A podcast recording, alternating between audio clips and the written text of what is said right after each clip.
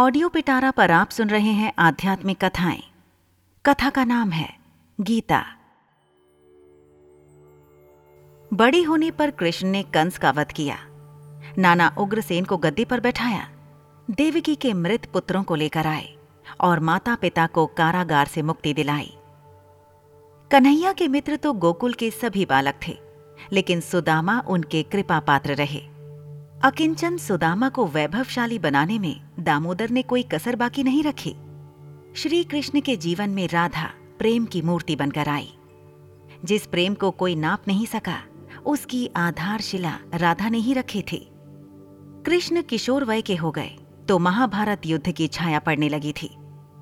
महाभारत में मुख्य आख्यान पांडवों का है, जिसमें हर पल कृष्ण उनके साथ हैं। महाभारत को अर्जुन व्यापार कहते हैं। तो कृष्ण ने इसे धर्म युद्ध बताया।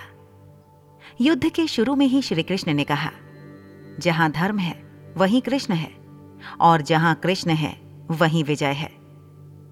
महाभारत के छठे पर्व भीष्म पर्व में भगवत गीता है। भगवान ने इसे गाकर अर्जुन को सुनाया, इसलिए इसका नाम गीता पड़ा।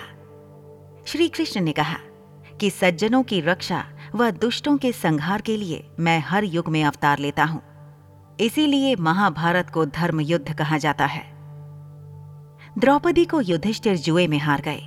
भरी सभा में दुर्योधन और दुशासन जब द्रौपदी का चीरहरण करने लगे तो जनार्दन ने रक्षा की। सुभद्रा का विवाह उसके मन के विरुद्ध होने के समाचार पर उसका अपहरण किया और अर्जुन से शादी कराई।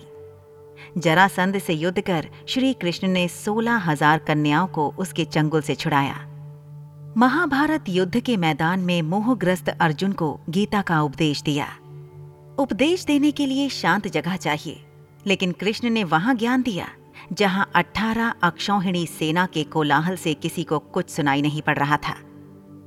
अपने विराट रूप का दर्शन कराकर अर्जुन का मोह भंग किया। आत्मा के अजर अमर होने की बात बताई। जैसे उद्धव में ज्ञान था, लेकिन भक्ति नहीं। उसी प्रकार अर्जुन में भक्ति तो थी, लेकिन ज्ञान नहीं।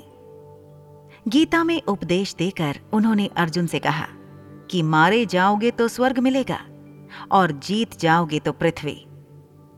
इस तरह पार्थ को युद्ध के लिए तैयार किया। भगवान ने कहा कि जो मुझे जिस तरह याद करता है, मैं भी उसी प्रकार उसका भजन करता हूँ। ऐसी ही इंटरेस्टिंग किताबें कुछ बेहतरीन आवाजों में। सुनिए सिर्फ़ ऑडियो पिटारा पर। ऑडियो पिटारा सुनना ज़रूरी है।